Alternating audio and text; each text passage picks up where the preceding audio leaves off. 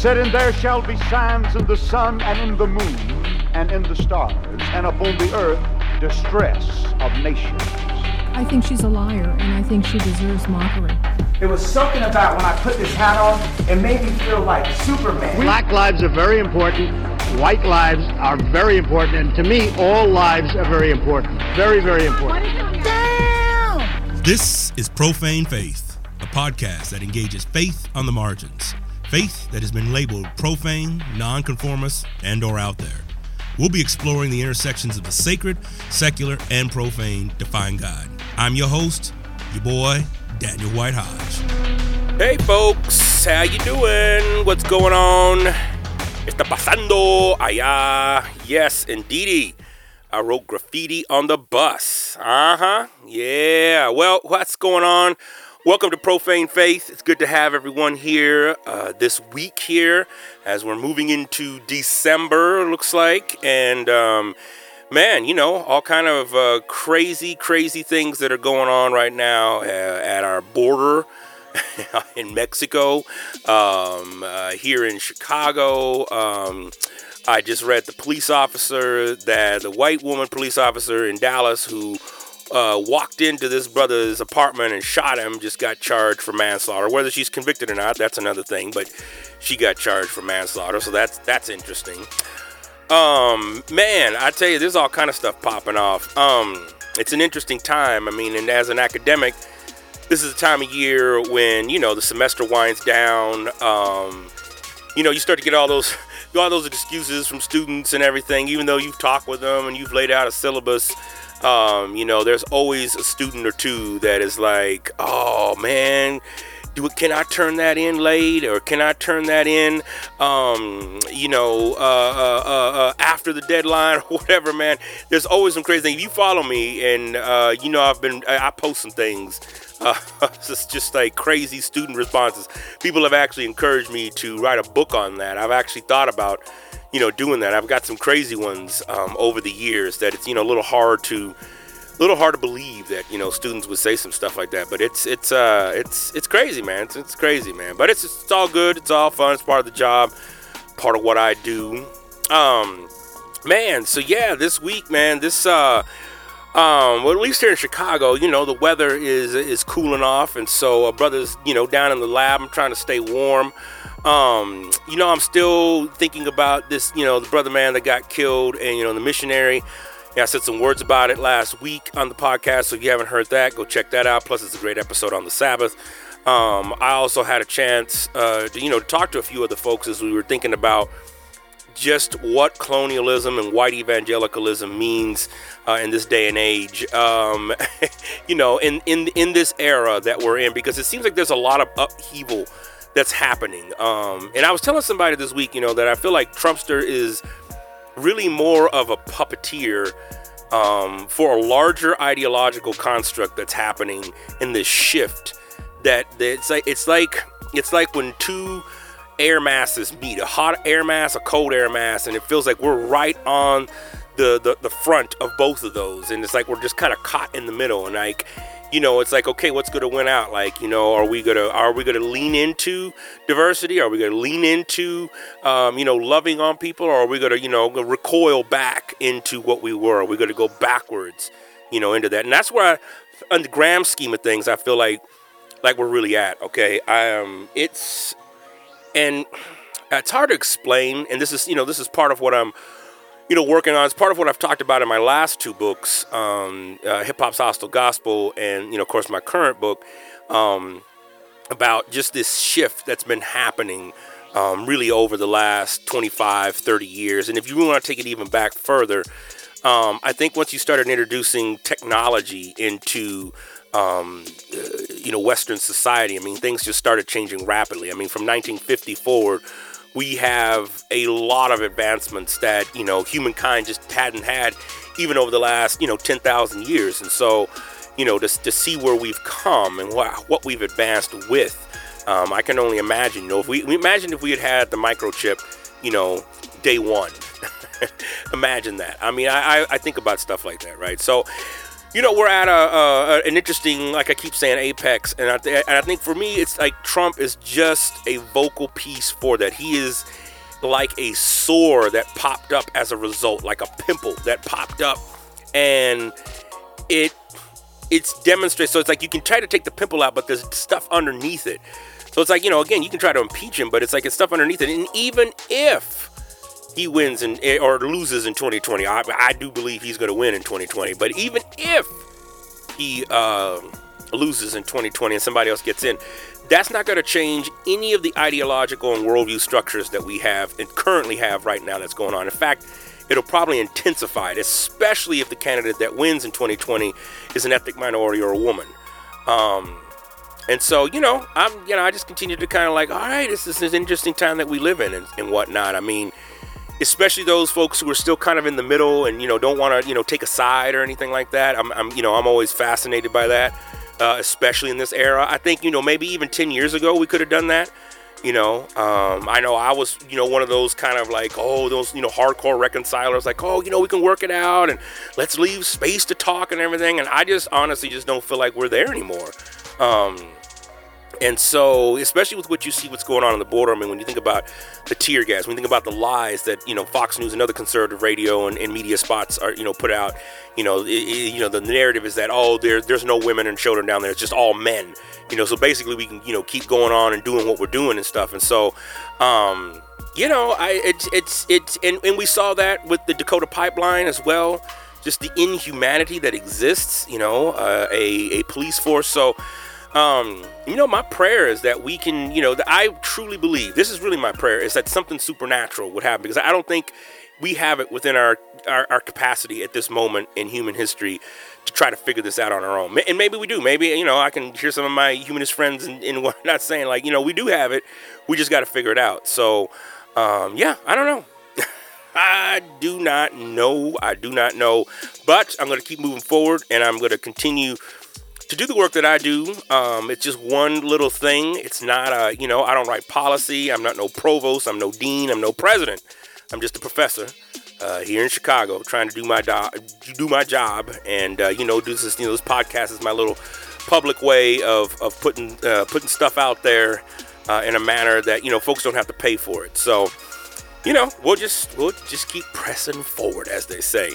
Uh, well, I don't want to keep y'all long. I know the last couple weeks we had some long episodes, uh, and this week's guest is amazing. Good friend of mine that I met. Oh, I can't even remember when I met her, man. Uh, April Diaz. Um, she has just kind of been. We connected. I don't know, maybe about four years ago at. Um, oh man, it was some youth conference or something I was speaking at, and she has two uh, interracial, interethnic, well, really black kids that she adopted, and she's going to talk about this, you know, in the interview, so I won't spoil the fun. But uh, you know, race and ethnicity and all that good stuff hits in a different way when it's in front of you. I actually have a student right now of mine in uh, one of my intercultural com classes, and she's white from the suburbs. White as they come, right? But she has two African uh, brothers, and you know, you can see it, right? It's like, man, I love them, I care for them, and to see what they got to go through. And really, I mean, when you start thinking about racism, what are, you know, for white folks especially, what, where, where have you experienced it? Where have you engaged it? I was talking with my wife, you know, on uh, uh, today in the car, and we were talking. She was like, you know, if you're a white person, and really, you know, what is your proximity? Who do you call when you know when something's, you know, when you you got a problem? Like, what what is their ethnic background? Who's on your call list for your kids and all that? It's like, you know, if you don't necessarily interact with ethnic minorities and folks every day, it's like, man, it's just all this other stuff on racism is just going to keep being theoretical, right? It's just going to keep being something interesting in a book because it's easy to retweet, it's easy to like, it's easy to, oh, I'll sign that petition, and oh, yes, down with white supremacy. But when the rubber meets the road and that stuff is staring at you right in the face, yo, that's that's what separates the adults from the kids, straight up, you know. And uh, I have seen April really, man, just uh, she was uh, she was out she was out here in the Midwest, and uh, she done left us. well, she was in the middle of, of yayo nowhere out there, man, in the country. Um, and uh, she's back in Cali, back in sunny, uh, warm California, and um, you know she really saw a lot of just the madness that uh, that happens, you know, particularly in homogenous communities and stuff. And again, like I was saying, you know, like we need something supernatural, and until something touches you deep down inside that's personal on an aspect of race, especially for white folks, it's just again, it's just going to be out there. It's just going to be another issue. It's going to be another book you read, and that was cool, but you know, that stuff don't affect me. you know what I'm saying? Um, April uh, had me on her podcast. Uh, her podcast is global, the Global Fringe, and uh, she had me on her uh, podcast a, few months back. And I was like, I got to get you on my podcast. You know, she's an author, she is a coach. Um, she does a lot of different things. She's an amazing speaker. Uh, she is somebody who really views life. Um, beyond just what's being said in front of us. You know, for her, she's looking at you know achieve, helping people achieve their own visions, um, you know, and achieve their own goals and achieve what folks are trying to become. Um, and she, you know, trying to apply that stuff as a mom, trying to apply that stuff as, as a wife, trying to apply that stuff as a you know as a traveler. So she is somebody that I definitely wanted to to get on the show and just have a conversation with and talk. She's white, so Diaz. You know, people like I know the first time I was like, oh man, April Diaz. She's like, so she uh, again, I'll, she'll explain all this. She'll explain where the Diaz came from. I ain't gonna break it down because she's about to break it down here in this in this interview. Um, but as a white woman, uh, I really do feel like April has is, is is one of those folks that I can call on, and really when I see her in some of these other spaces that I've wouldn't even go. I'm not going to name any conferences and put anybody on blast. Um, but you know, she goes to other conferences that I, you know, I would never get invited to. And I'm thankful that she gets invited because I'm hoping, uh, I, not hoping, I know she stirs the pot there. And I'm hopeful that that'll continue um, some kind of change. I don't know what that change is going to be, but I hope it, it continues some of that that uh, that change because you know, white folks need other white folks, you know, to, to talk with them about these issues of race. And when it's hit hit you at home, when it's when it's grasped you, um, you know, you can't you, you know you can't overlook it. You can't overlook it. Uh, well, you can, you can try, but it's gonna be it's gonna be that's gonna be even worse. It's gonna be ten times even worse, hundred times even worse. Um, so yes, April Diaz, she's out in Southern California. She, uh, again, a wellness coach. She says she's laser focused on walking with uh, action oriented leaders uh, to become the best versions of themselves in life and work. But what I appreciate most um, about uh, April is just her honesty and her ability to really weigh things out um, and to listen. Um, and that's a that's a key aspect um, in this in this day and age. You know, can you listen? Can you can you accept if somebody is saying to you, "Yeah, you you were wrong," and you need to you need to you need to ante up on that. And that's what i've appreciated um, about April. So i will put all of her contact information including because uh, she's at aprildiaz.com i'll put that in the show notes. I'll also put um, links to her books. She has a couple of different books uh, redefining the role of the youth worker adoptive youth ministry uh, and, and of course you know we met in youth ministry circles of course. And so i've heard her speak. She's heard me speak. Um, and uh, and like i said i'll put the link to her podcast. It's a great podcast. She's having these different conversations with different folks, um, and uh, and you know just one podcast promotion to another. So, at any rate, without any further ado, um, here is the conversation that Sister April and I had. Hope you enjoy it, and I will talk to y'all soon. Bring it. well, April Diaz, welcome to Profane Faith. Thanks, my friend. Great to have, great to be on the show. Yes, I just was about to say, great to have you. Yeah, no, I know because you got rehearsal. You, I had right. you on my show, and now you are having me on your show. So this is what friends do. That's exactly it. Exactly it. Oh, I love it. Um, well, as you know, as I ask uh, guests on the show, the one the one big question is is how have you gotten to where you got because you're a speaker you're a, like a, a, a coach a a naturalist. You uh, moved from the Midwest back to California. What uh, what is going on in April Diaz's life? Like, what has brought you to this Gosh. this point in life? That's an enormous question. I know. I know. Uh, what gets you to every point in your life is a series of decisions. Yeah, right? yeah. There we go. So it's one choice after another, and also just sometimes what life throws your way. So, um, I, oh gosh, seriously, that is such a big question. um, Come on.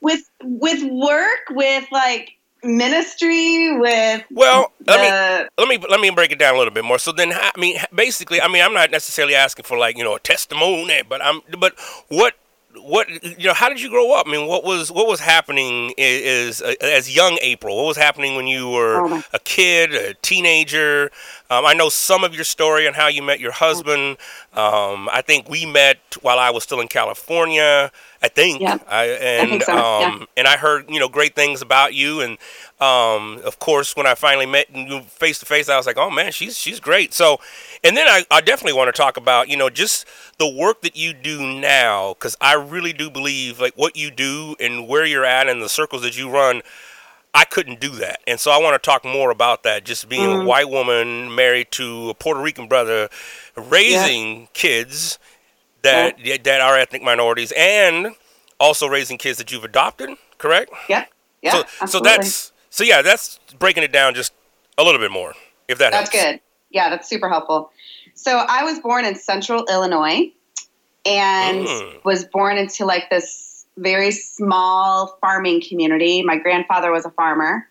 Um, and lived in this little like 16,000 person town, grew up in a very, very conservative, uh, fundamentalist uh, religious culture.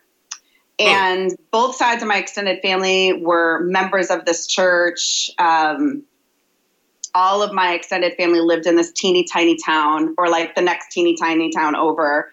And that was my world until I was eight years old. And then my dad felt this air quote call to ministry, which in that religious setting, that faith setting, didn't happen. People didn't get called into ministry. No one did mm. ministry full time. All right. And it turned our family's world upside down, both my immediate family and my extended family. And no one just had a box to put in like what it would look like. So my dad sold a business that he had run for like a dozen years with his brother mm. and moved my family to Dallas, Texas. Wow. When I was eight, and oh. my dad went to Dallas Theological Seminary, DTS. which felt, yeah, which ironically felt incredibly progressive and liberal from wow. where I come from. Wow, really? Absolutely. Wow, that's wow. Okay, all right, and I got a picture go now. Like sixteen thousand person town to living in the greater Dallas Fort Worth area was mm. like my mind just got blown. So I've told my parents I'm so incredibly grateful for that move, especially at that time in my life. That was you know eight years old until I was. Um, so basically like fourth through sixth grade, and okay. um, in that time frame, I think I was is really critical because it expanded the possibilities for me. Like it's expanded my worldview. And I have told my parents, like, I think it ruined me for the big city. I just love culture and diversity and, you know, arts and just all of what comes in a large city. So we lived down there. I was homeschooled during that time as well. All right. And then my dad kind of had a couple of years after he had graduated trying to figure out what he was going to do, ended up church planting in uh, Indiana. And so our family moved there, but it was kind of a rocky middle school year. Like, I think that's part of why I love teenagers so much. Is in sixth grade, I lived in Dallas, Texas, and was homeschooled. Excuse me. In seventh grade, I lived in central Illinois and went to public school for the first time in my life. And in eighth grade, I lived in Indiana and went to another middle school um, and had to make all new friends again. So, wow you know, all of middle school, three different states, very different experiences, and uh, ended up graduating high school in Indiana, but only lived there for a handful of years. And um, when I was in high school, had no intention of being in vocational church ministry in any way, shape, or form, hmm. because why would anyone want to submit themselves to all the criticism, the low pay, the right. long hours, the lack of appreciation? Like that just right. sounded like a pretty bad gig. Yeah. And yeah. see what it was like for my dad starting a church to go through all of that. It was just, I was just like, why would anyone sign up for that? That just sounds stupid. Like, I would rather be the president of the United States or a lawyer or like a beautician. Like, that was like my, my realm of thought. Nice. And then like God wrecked me and I felt called into ministry when I was 16, 17 years old. And um, the rest is kind of history. I ended up moving to Chicago Hmm. to uh, work at a church that shall not be named at All this right. point. All right. All right. and there for seven years in a variety of different roles. And um, yeah, that was kind of where I cut my teeth in, in ministry and youth ministry specifically. And um, yeah, so that's kind of how it all got started. Man, that's a well. That's interesting, man. That's that's you know that's definitely um you know a trip when you say that you know you DTS felt kind of a little Right? Yeah. man. Well, and the other crazy thing about how my story unfolded and being a woman in leadership now at this point in my life is because of the background that I came from, the faith, the religious culture that I was born into, um, there was zero. Um, there, there was no template for that being possible. Hmm. Hmm. Women did not go into ministry. Women were not leaders. Uh, the role of women was to get married and be a wife and a mother and to stay at home and raise those babies and feed their men and take care of the house, right? Right. And I knew from a very early age that's not what I wanted, um, at least not in full. Uh, in part, sure, absolutely, but not in full. And so when I felt called into ministry at 16, 17 years old, um, I just had no frame of reference that that was a possibility or that that was acceptable or that that was like even theologically accurate. You know what I mean? Yeah. Yeah. But it was like, well, when God speaks, God speaks. And surely I wouldn't be, he wouldn't be asking me to do something that was counter to the character of God. So, Yeah. Yeah, I've kind of had a weird journey in that way. Well, and well, man, yeah, no, I hear that. What, um, and like, so how have you come into a place where, um, you know, you have engaged with race? I mean, what, what got you, you know, to that point, particularly as you know somebody who's white, raised in a conservative Yep. in world, you know, in in, in Very worldview. white worldview. hmm And so, I mean, I mean, I'd, I'd be curious to know, like, what, how, did- what was your journey like getting to that? Like, I mean, and- and even if you can, like, remember, like, what was, was there, like, a book? Was there, like, did you, you know, go to CCDA? I mean, I don't know. Um, Or maybe it was always present. I don't know. Yeah, I think that um, I really do think that moving to Dallas was the first thing. Like I remember walking through the campus of Dallas Theological Seminary Hmm. and seeing like different colors of people. And that literally, Dan, up until eight years old, I don't know that I'd ever seen a person of color Okay. Okay. other than in the movies or like on TV. And I wasn't really allowed to watch much of that. So um, I think that that was the first kind of like, oh, all the children of the world? Interesting. Okay. And then um, I remember high school, there just being a handful of people of color in my high school. Like I had a friend who was from the Middle East. There was um, the, a black kid that was in my class that I was just kind of drawn to. There was like one Asian. Um, like it was very there was a very very small minority of non-white kids, Mhm. but I was I was just kind of drawn to them and their stories and their like their family's traditions and food and and then I met my husband when I was 17 and he was Puerto Rican and you know he kind of looks like he might not be white but he kind of does look like he's white but his family was like straight up Puerto Rican he was a 1.5 gen and so that was kind of he was really like who walked me into the waters of what a non-white worldview would look like Eh, and okay. Okay. that kind of just yeah took me on the journey I, I don't think it was until we moved to California in 2004 where i like went into the deep end Okay. and was like okay what would it look like for me to immerse my life and my listening and my family in a non-white majority world Wow. Wow, wow, wow. And man, that's interesting. I got so many questions. So, let, well, let me let me start with this one then. So then, let's talk about the intersections then. So, being a woman, being uh, and then when, and when did you guys get married? We got married in 2001 2001. Okay. Oh man, look at that. We were uh, my wife and I were married in 2001 too. Look at that. What? Uh, 17 years going strong you know it. You know what was your date? august 5th we just celebrated No way. That's right. That's what's up. We were November 3rd. Yay! Congratulations. That's fantastic. That is oh, it's great. It's great. So it's fun. great. Um and okay, so 2001 and were you guys married like in your 20s and stuff like that? Like when cuz you're a, you're a 90s kid, right? Yeah, totally. Um, we so we met when we were seniors in high school, Mhm. and then we ended up getting married when we were actually turned 22 on my honeymoon. So Okay. for all intents and purposes, yeah, 22. We were still babies. I can't believe we got married so young, and who allowed us to do that? because we, we didn't know anything about anything, but we were madly in love, and we had walked a lot of life together. But at that point, and yeah, so 22. Absolutely. No, that's what's up, man. Well, so let me ask this then. So then, being a woman in ministry, married to a Puerto Rican brother, I mean, and what what has been? I mean, I, I can almost imagine, but you know, you got the whole Me Too movement uh, of stuff at the church that we, we won't name. I, I, I have a whole episode on on that coming up, but I won't name it for this one. But like, what was what was that like being a woman in those environments, married to this this brother? I guess I'm trying to look at like how along the way, like what what was it that like got again just kind of getting you because you're you're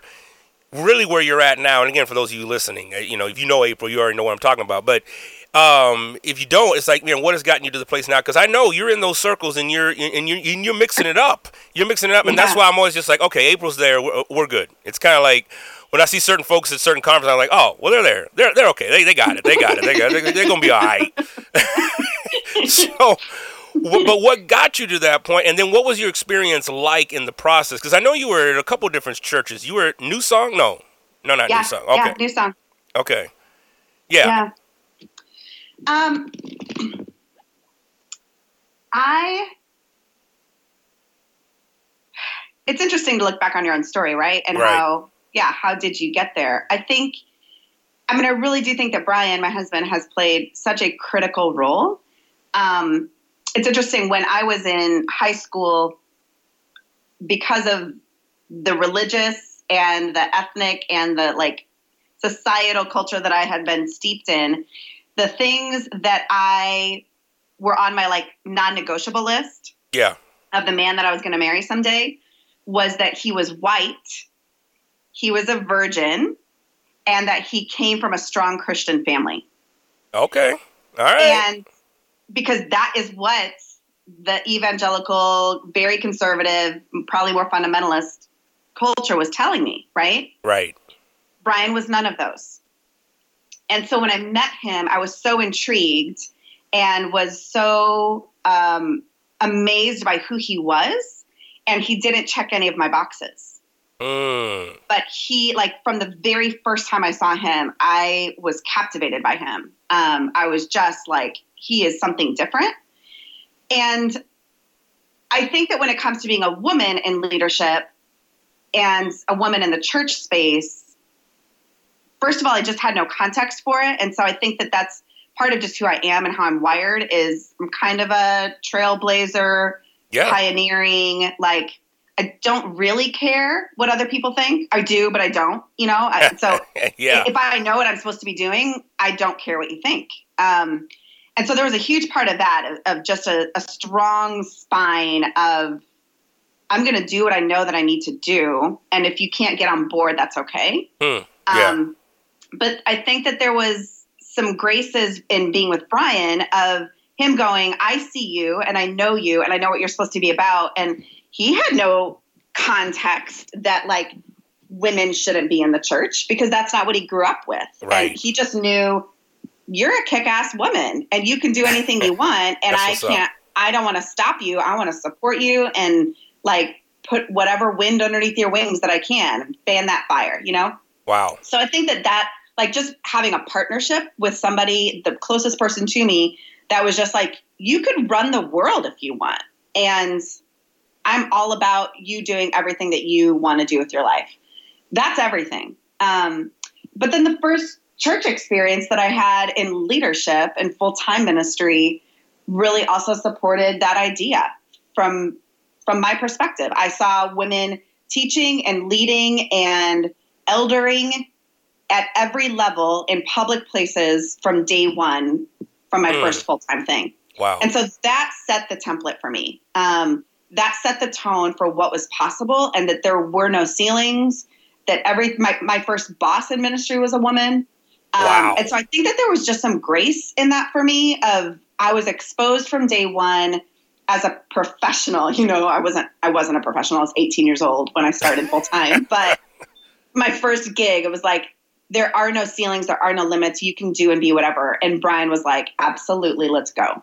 Yeah, yeah, man. I mean, and that's that's powerful in and of itself, right? I mean, because it's like you know, you talk to certain women who say, I mean, my wife included, like you know, she her role models of leaders, you know, were all men, you know, so to s mm-hmm. already have that in place and to have, you know, a husband that is supportive and that isn't, you know, the whole complementarian or whatever. I mean, you know, it's like, oh, well, let's just stick you in the in the children's ministry or the cooking ministry and stuff. I mean, that's no, that's what's up. And so, all right, so then let's fast forward a little bit, and then so as you're as you're coming through, what was I mean? Obama gets elected in 08. What's what are some thoughts for you and, and where you were at when that happened?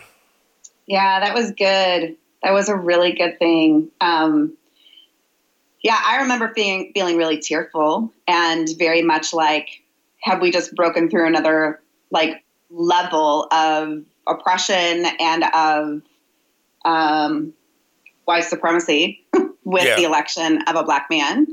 Um, yeah, I was living in California at that time, and so my whole world was was non-white majority. Um, I was the minority when we moved out to California in 2004. Uh huh. Um, from that point forward, like I was the minority everywhere that I went, and for about the first year or two, it was really hard because I felt misunderstood. I felt like I couldn't speak the language, literally or figuratively. There were other values that were driving our church culture and the larger culture. Food was um, different Hmm. and felt strange to me at points. Um, and I, I didn't look like anyone, right? Like it just was, I really was the minority. And that being really, really hard, I remember crying like a lot in those first couple of years, like feeling just so misunderstood.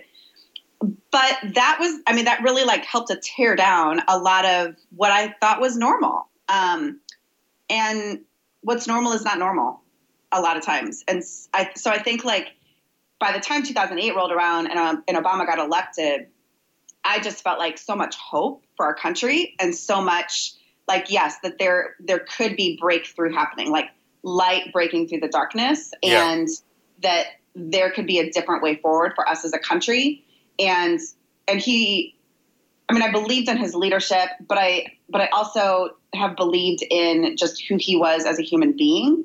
And I think who you are as a human being is first and foremost um, it's the most important thing. And it, it deeply informs how you are going to lead. And so i believed in him as a human being and could see then how he was going to lead our country in a way that was constructive positive um, moving us collectively toward the ideals of what this country was but never started out with does that make Hmm. sense Oh yeah, yeah. Um, man, yes, yes, yes, yes. And so, well, let me. I mean, I had a couple questions that I had in mind. Now, my my train of thought went went on to something else. But as I'm thinking about you know that time and whatnot, um, I mean, you know, we're coming out of well, I mean, that was a big recession. I mean, Obama's first, you know, you know, uh, big thing was you know to, to engage with that. Yeah. Um, and you know, and living in California, I mean, I was in California as well, um, and seeing that. Um, what? How then? Let me ask this. Uh, uh, how then, growing up conservative, how then did like, for example, you know, Democrats, liberals. I mean, this ideology around, you know, Obama being, you know, pro-choice, uh, pro-life. You know, he's big uh, on uh, gay rights and and all that. I mean, so I'm I'm just trying to get uh, figure out like you know, because those all right, those are all kind of the hot buttons, you know, on the Yeah. GOP side and stuff. Like, how did that? Yeah. How have you wrestled with through some of those things, you know, uh, as it pertains to that? Because I know I've heard other people who are raised in Yeah. similar contexts be like, well, but, well, but this, you know. So, but I'm just curious. I'm not trying to put that in your mouth. I'm just trying to say that no it's what's been in the past. But I'd be curious to see what you where you're at. Yeah, that's a great question. I think I have I've come a really far distance when it comes to some of those social issues um, Hmm. in the last 20 years. You know, like my Yeah. when I was 18 and got to vote for president for the first time, I, I don't think I ever would have imagined voting Democratic for one. Um, right. Or even for somebody like Obama specifically, however many years later. So, yeah, I come such a long way in going, I, I want to be a person of love, which means being radically inclusive and honoring the choices that other people make, uh, regardless of whether or not I would agree with them or not, right? So I'm I've voted Democratic and Republican my whole life, and I've never been like a straight ticket person. Um, I've voted for people who I feel like are the kinds of human beings that I want to be leading our country um, or leading in the private sector. And so, yeah, when it comes to some of those hot button issues, like it, even in the beginning when I first started voting, uh, it was never that clear and clean and simplistic to me.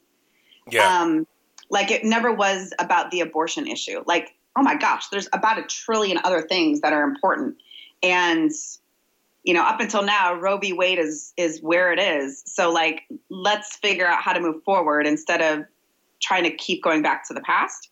It was never that was just never the issue that I wanted to vote on. Or same thing for like gay rights. I mean, I think that it's incredibly important and I'm very supportive of that. But it was not like just because a candidate is this one thing, um, or will vote for this one issue, like that it wasn't that simplistic to me. Does that make sense? Yes. Yes. No, absolutely. Absolutely. So I, it's yeah, who who are you as a human being? And do I want you to lead me and our, our country? And do i trust that that is going to be in the right direction? So you can't boil that down to an issue like abortion. You can boil that down to issues of racism or misogyny or sexism or xenophobia right? Because that is that those are how you're treating human beings. Um yeah. Yeah. Well so okay. So i mean and, and you roll in, in youth ministry circles um and uh, I'm, you know, I'm kind of on the fringes of some of those. But I mean, I know you're in the thick of it. Um, you've spoken for uh, what is it, CYI or CIY or whatever those, yeah, yeah, yeah those places. Yeah. So how then do you navigate some of those more conservative spaces, given what you think, what how you how you you know are prophetic in yeah. certain ways? I mean, I I'm just curious. I mean, I asked yeah. Irene Cho the same thing. I was like, man, how do you get away with like this? Are people not monitoring your social media? Like, what what yeah. is what is going on? And so, how do you you know engage with that? That tend to be one of my biggest frustrations with youth ministry circles is that it is it's just so conservative and so kind of one sided, and we only need to focus on the gospel. Which I'm just like, well, sure, but the gospel much bigger than just somebody getting saved, absolutely, quote unquote. But anyways, what what how, yeah. yeah, how have you done some of that stuff? Um, it's been challenging because yeah, you know, I'm a I'm an Enneagram eight. Come on, people that know the Enneagram, All right. is a challenger. So I have a very strong bent towards justice. I have very much like I see a problem and I want to figure out how to be a part of the solution. I will call people on their crap. Like I can be very aggressive. I have strong opinions about things. So that doesn't always make for like the greatest of making friends. But okay. I um I've worked with a counselor and a coach over the years and you know, other mentors that have really challenged me around if I want to be a person of influence, if I want to make an impact and the largest impact that I could possibly make with my life in this world, um, one of the ways that that's going to need to happen is I'm going to have to build bridges. And a lot of times I would rather like nuke places, you know, like yeah. the aggressor, the the agitator, the you know, I, one of the things I like about you, Tan, is like you're I've called you like a provocateur. Like I love that about you. Um, and I internally I want to do that a lot. Like I just want to go and like this is ridiculous. Let's blow that up and start over again. Yeah, yeah, yeah, yeah, yeah, yeah. Um, but I know from the work that I do as a coach that people never get from point A to point B without a journey. And True. if I look at my own life and my own story, I would have never imagined that I would be in I, I would have the theological, political, sociological, you know, beliefs that I do now 20 years ago. Hmm. And so I think that people are capable of going from point A to point B. And if we're going to build a future that is I think, a fuller expression of the gospel, more of kingdom come, uh, more of loving and honoring one another for our similarities, but also for our differences, that it's going to take kind of a, a long walk forward um, in moving from point A to point B. So when it comes to speaking in some of those spaces, I'm really mindful of how I communicate, of the of the illustrations that I use, of the stories that I tell. I just spoke at a church recently, and I just referenced Augustine okay. fairly quickly in the beginning of my talk. Mm-hmm. But I before I spoke about him, I said that you know he was perhaps the he was probably the most significant theologian in the first millennium, and he was an African man, um, lived in northern Africa. And I had several people that were like, I didn't know that Augustine was African. And I was like, yeah, we got a lot of our theology from a North African man. Like, that's pretty cool, huh? So I'm, I'm really mindful of, of how I speak and how I can maybe just tick the trajectory one or two degrees for somebody in their own journey and and push it so that we can build this bridge towards something that is more and fuller and um, more complex and less less black and white. Yes. No. Absolutely. Absolutely. Well, but it also pains me. I, sh- I mean, I should be really honest with that too. Like there, there are places and spaces that I'm in um, at times that just feel like this is not really representative of who I am and what I'm about. But I love people and I love um, I love the opportunity to be able to take people to places where they don't want to go, but they desperately need to go. Yeah. And and so if I if I'm welcomed there, if I'm invited into that space, I'm going to do my part to kind of help to move that needle, you know, and take them a little bit closer towards a point B. No, that's what's up. That's what's up. Well, and that's just it. I mean, I know you know you got your the coaching part of you, which is which is great. I mean, I think uh, you're right. I mean, the journey is a powerful uh, space. I think sometimes I just I run out of patience. That I'm just like, oh my god. fair. I mean, I think like it's different for me as a white woman than it is for you as a black man, right? I mean, I just I I carry more privilege, and so if there is if there's ways for me to use that and cash that in to be in places and to carry the torch or whatever, that's probably a really bad metaphor. April Diaz and torches. Oh man. Oh my gosh. I was speaking Olympians. Ah, yes. The torches yes. into the, well, to our rule in the world. As long as you don't say tiki torches, you know. Oh gosh. No. uh, if, if I can do that, I think that that's part of part of a responsibility that I have. Yeah, yeah, yeah, yeah, yeah. No, I mean, no, I feel you. And so, I mean, well, even that, I mean, even just what you just said, that right there, it's like, so how did you arrive? You're talking about journey. How did you arrive to talking more about privilege? I mean, I, I you know, because I, I still talk. I mean, Lord have mercy. God bless their souls. They, I have students who come in my, you know, my intercultural com class. I mean, I'm sure they'll be there this fall here in a couple weeks, and like, white privilege, like that's just a liberal agenda, and that's just it doesn't exist. I mean, mm. how did you get to a place where you're just you're able to even see that? What was that journey like? Uh, I think it's interesting because I I'm a I'm white, but I'm a woman, and so I think that I I know what it's like to carry both. Okay. Both the oppression and the like being under the thumb because I'm not a man, but because I'm white, I have way more opportunities than women of color. Hmm. Um, and I have way more privilege. Yeah. So I think that I think that because I am a woman, that has afforded me the ability to see where I have privilege and also where I have less opportunity and the struggle that exists there. So um, I don't I, I, don't think that I've arrived by any stretch. I, am learning stuff every single day that blows my mind. But but yeah, I, I think that the intersection of those two things mm. helps me to be able to live in the tension there. That's deep. No, that's deep. That's deep. So, where were you when Trayvon Martin was uh, murdered? Mm, California. I don't remember exactly, but I remember weeping because my son was. Was that six years ago? Yeah. Yeah. Okay. Yeah. Judah, my oldest son, was four years old, if I'm remembering that timeline right. Mm-hmm. Um, and it was my oldest son is Ethiopian, so he's black. very dark. And I just remember having the first like real reality check of his future looks different than like my youngest son, who's biological. okay. And yeah. I remember, I just, yeah, remember weeping. I wrote a blog post about it uh, very quickly after of, you know, this, this is really important to me and this is breaking me. Man. What um I mean as you're thinking about cuz I and I say asked about Trayvon cuz that's been the genesis for so yeah, many people. So many. Mm-hmm. Um and really, you know, coming into a sense of as the, you know, as people call it, the wokeness, you know, moment yeah. and stuff. And yeah. so, and it's, you're right. So you, so you adopted two kids. I mean, what, what brought y'all to that? Did uh, were you in a space when you adopted them, to, understanding the, the, the complexities of being black and in this country when you adopted them? What, what, or what even got you to that point where you were just like, no, I think these two right here. Yeah.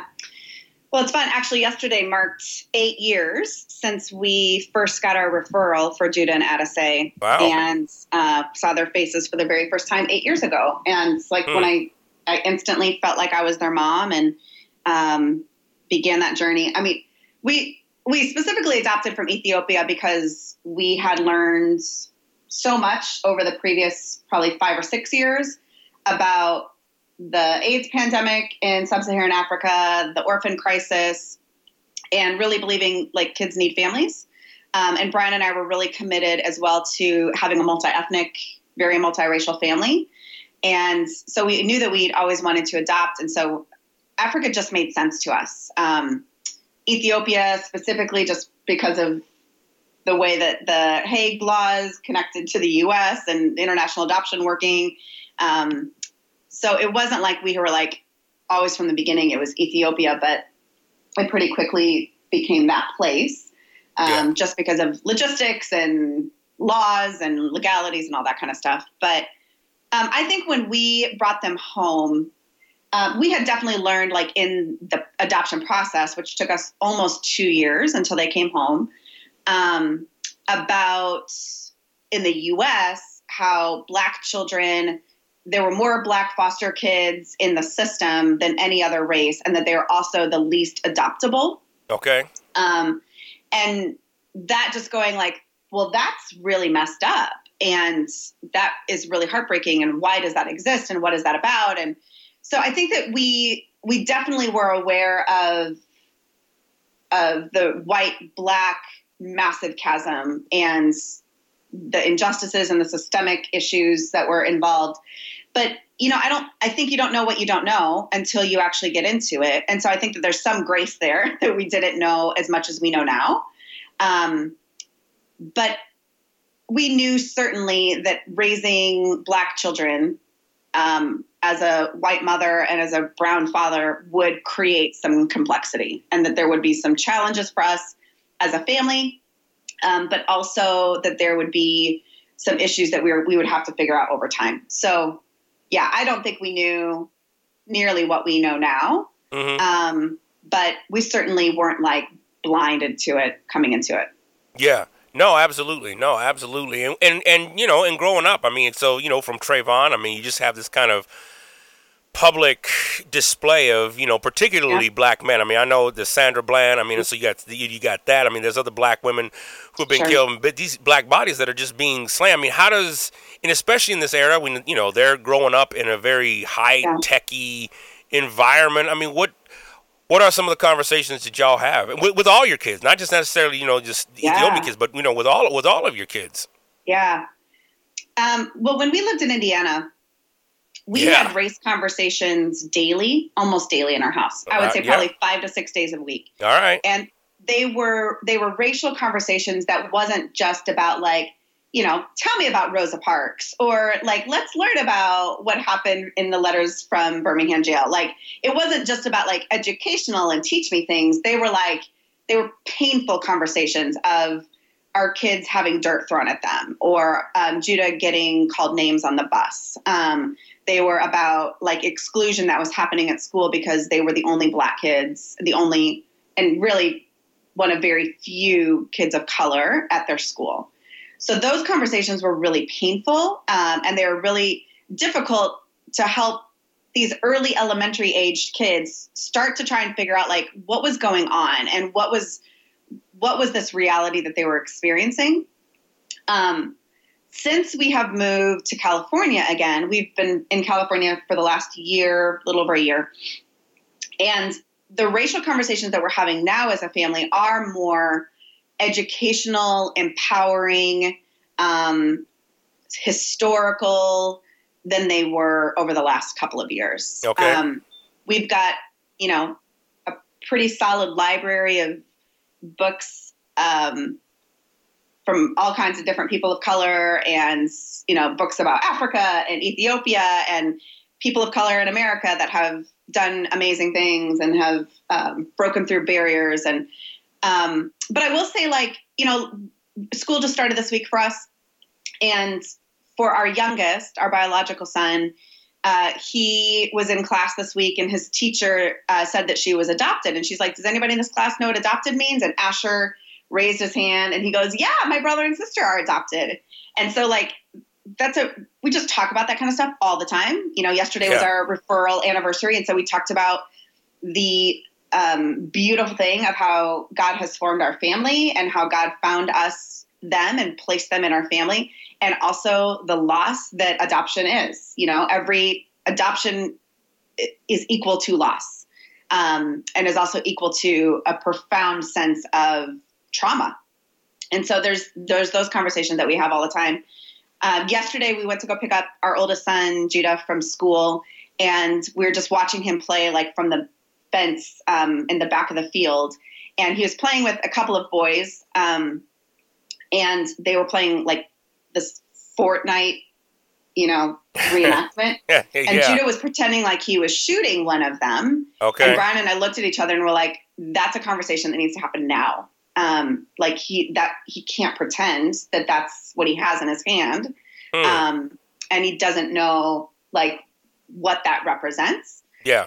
And so, um, and he's so like innocent still, you know, and he's so clueless. And so I mean, we just had a really brief conversation walking back of from the schoolyard of, hey, bud, like you really can't, um, you really can't pretend like you've got a gun. Like we're not pro gun anyway, but knowing the story of our country and knowing what's happening, like he just can't pretend like he's got a gun and he's shooting anyone. Um, and he was like, I don't really get it.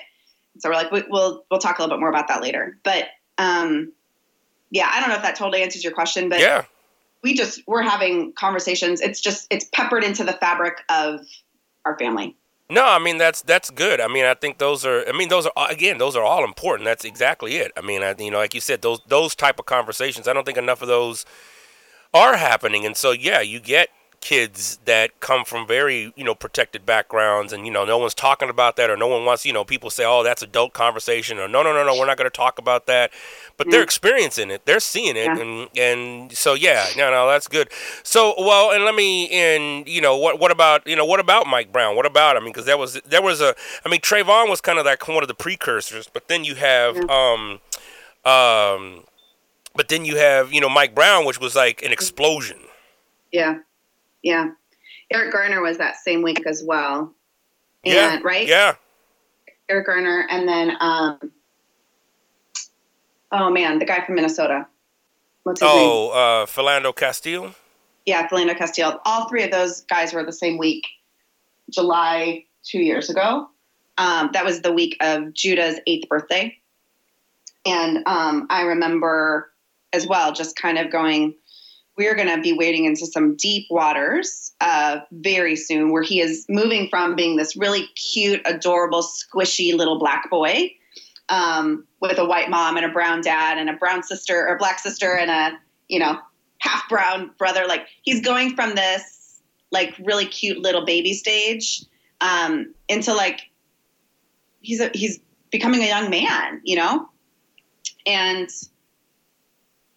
I don't know, Dan. It's um, I, I think like this is where the village is really important to us, and Brian and I keeping our ears to the ground and in relationships with with folks that are helping us to navigate that. Um, Brian certainly has his own experiences of racism and of you know injustice and systemic stuff for him as a Puerto Rican, 1.5 generation Puerto Rican, but uh, we're just we're at a different level with our other kiddos, and so we just are needing to learn and to stay close to people that are going to walk us through what it looks like for us to raise these kids. Um, to stand on their own two feet, to uh, be able to navigate through these waters. Yeah, yeah, yeah, yeah, yeah. No, absolutely. I mean, I think, all right, so what about, so let me ask this then. I mean, so, you know, speaking of navigating those waters, I mean, we're in quite a hot mess as a country, you know, after the 2016 election and with all the stuff. I mean, it's daily, right? I mean, I don't think, I, at least in my lifetime, I don't remember it being such a daily affair where it was just like, whoa, now yeah. that, like, we're yeah. oh, we're going there. That too, uh-huh. right? Okay, so that's gone too. I mean, so I'm just curious, like, what, how y'all navigating this stuff? I mean, you know, you got this this guy in the in the presidency, and I mean, I can't imagine trying to be a an elementary school teacher talking about, okay, this is the president of the United States, because these Seriously. kids, these kids know. I mean, I know my daughter knows. Yeah. She's just like, wait, this guy's doing this, he's talking about that, and mm-hmm. wait a minute Mm-hmm. So what's that? What's that been like then for you guys it and sucks. your family? yeah, it yeah. Sucks. I mean, the day after that election, I mean, I woke up early in the morning um, to to hear the news, and I just I sobbed in my bed for a really long time. I mean, I just sobbed. Yeah. Um, because I knew like what we were being ushered into, and I think like we kept our kids home from school that day uh, because we were living in Indiana, and so there was like kids chanting on the bus the name of the 45th, and um, I I just knew that like we couldn't. We had talked with our kids enough throughout that election cycle yeah. of like we will we are not voting for him because of A through Z. Um, and what is important about a leader? We watched a bunch of the Obama speeches as a family, like as he was leaving office. Like we really wanted to make sure that our kids were very like clear on who like who people are matter. Um, and it does affect their leadership and and that they were like Judah and Addison and Asher were all born with an Obama president, you know, and that was that felt Yeah. important and special to us to make sure that they were like rooted in like this is this is kind of the the future and the the tone of the of what we want for our country and what we feel like is is best. Um, so I think like it's crazy because we used to have the TV and news on like pretty regularly during the Obama era, Yeah.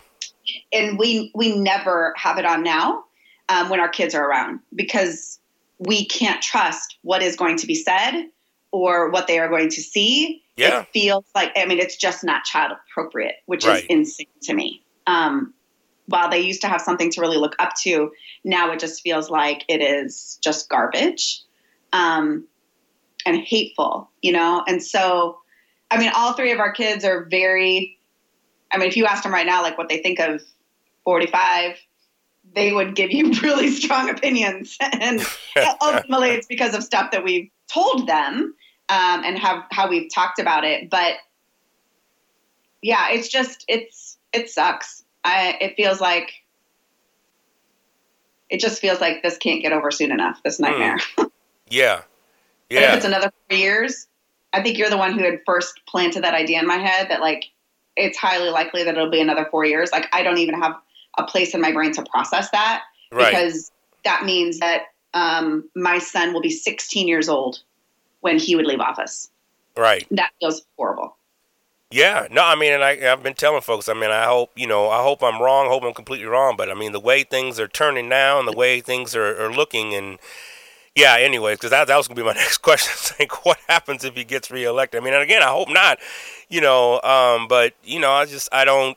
I don't know. I can't. I can't see him just doing one term. Not with the the kind of wave, because you know we're we're in such a different era. We're not in. I was talking with some folks the other night, and they were like, "Yeah, but this and this and that." I was like, "Look, you guys are using too much logic. You're using too many facts, and you're not thinking like the majority who is not even the majority who's voting for him, but you know, the 24 percent is what the GOP needs to, you know, to take the White House and stuff. Which there are way more ethnic minorities who are and people who, you know who are conscious who just don't want them in office. But you know, I know a lot of people who just didn't even vote uh, in 2016. Yeah. Um, yeah.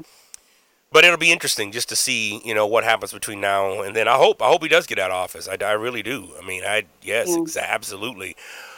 Um, and so now with where you're at, uh, you coach. What what type of coaching do you do? Yeah, I do leadership and wellness coaching. So I work with leaders all over the country that want to be well um, and live fully in their body and their mind and their spirit. Um, and we we do work around every single aspect of who they are as a, as a human being and as a leader. So ultimately, leaders come to me and I do coaching with them because they have a place that they want to get to and they're not quite sure how to. So there's like a, a point B in mind. You know, they they see something in the future um, that they want to get at, but they're not quite sure how to get there, or they're feeling really stuck in their current scenario, and that is not acceptable. So they're committed to figuring out a new way forward and breaking through barriers. So it's really fun. Um, it's pretty fantastic to be able to see other people achieve their dream. Um, it's pretty beautiful to watch people break through lies and self limiting beliefs and barriers that have been constructed for them or barriers that they have put up for themselves. And to watch them like bust through that and do really beautiful great things in the world. So it's really really fun. Man no, that's that's that's amazing stuff. And how I mean, and like I said, for those of you listening, I'll put all these you know in the show notes uh, as you're listening. How is and, and, how has that been during, or has has there been a difference you know after the 2016 election? I mean, has there been you know in terms of what people are wanting to engage, or maybe they you know something slips and you're just like, oh man, or what? I mean, I don't know. I mean, I don't know what the process looked like. I'm not a coach, but like you know, it, has there been a shift? I guess is what I'm asking. You know, since the 2016 election uh, in coaching and working with leaders? You know, I would say I have not noticed anything, at least in the in the space that I'm in racially, mm-hmm. but I have noticed a, a, big shift with women. Okay. Um, All right. I coach a lot of women and women that are saying like enough is enough for me and I like the future is female, you know, and I have got to I, I, I can't sit back passively. I can't just do my thing anymore. I have to be able to like live fully into all that I've been created to do and to be.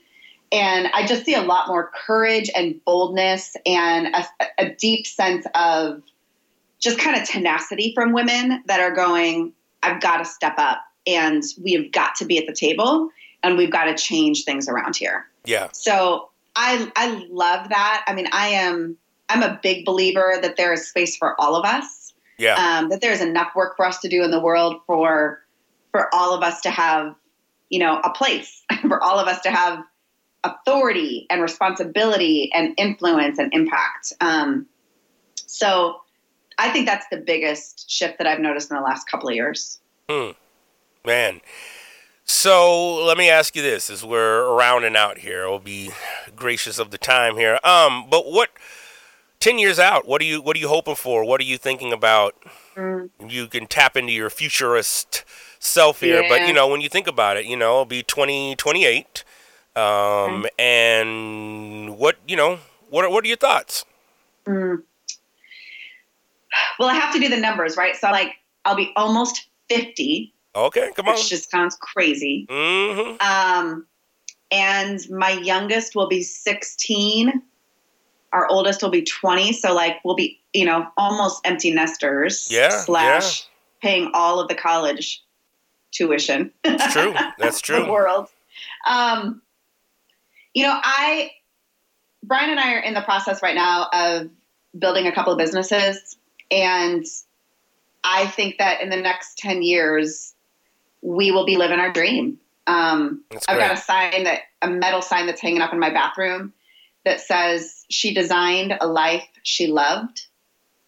And that is what I'm super committed to. So I think in 10 years, um, my dream, my hope, my passion would be that we are leading a global organization um, helping people live well in their body, mind, and spirit.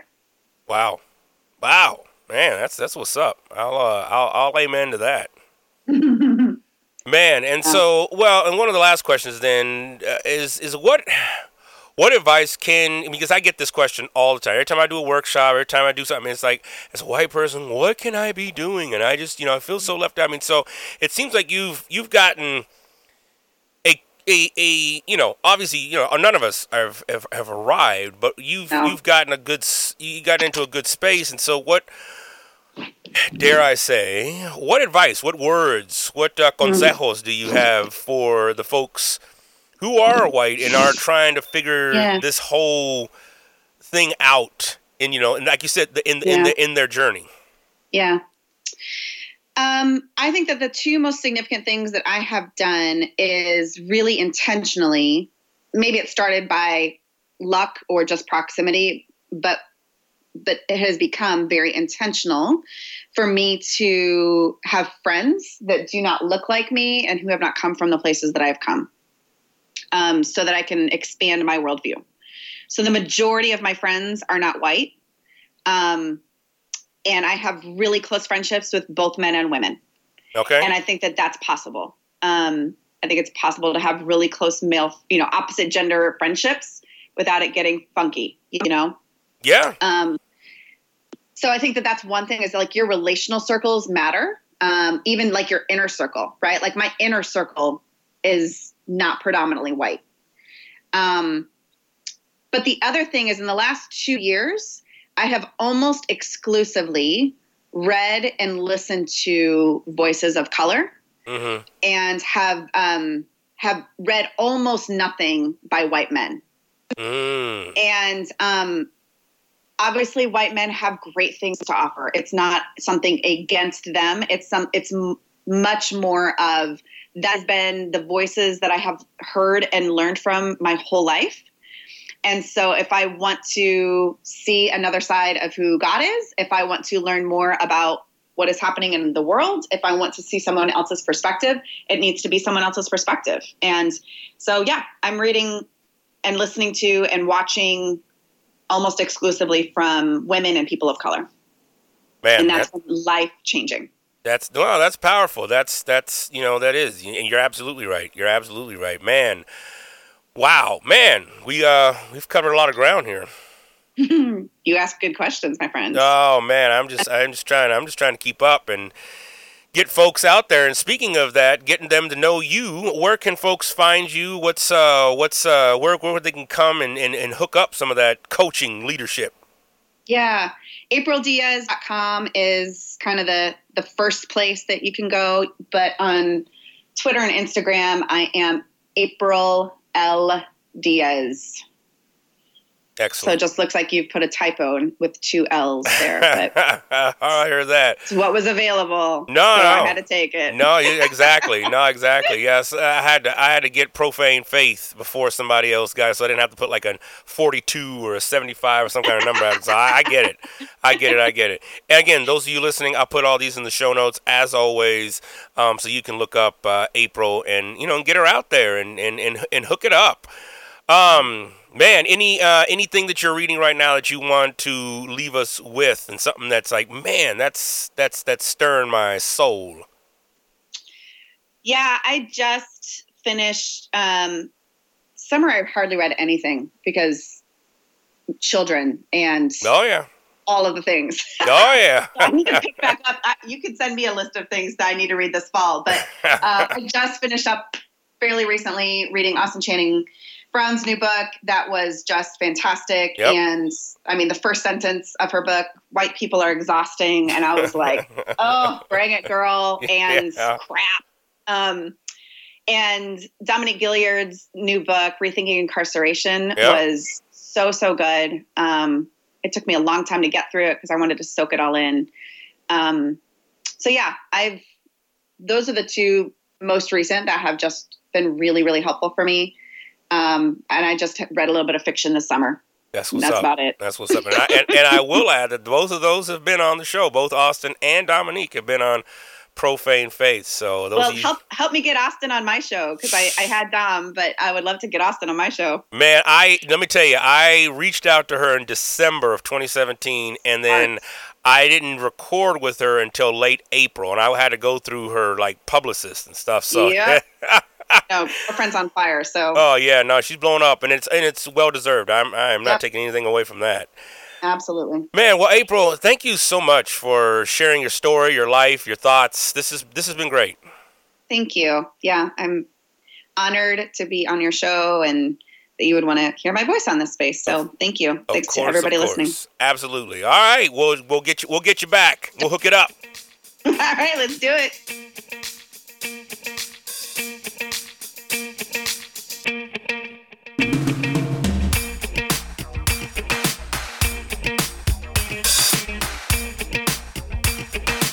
Hey folks, this your boy Dan White Hodge. Before you leave out on the podcast, just wanted to let you know a brother is booking speaking engagements for the spring and for the summer of 2019.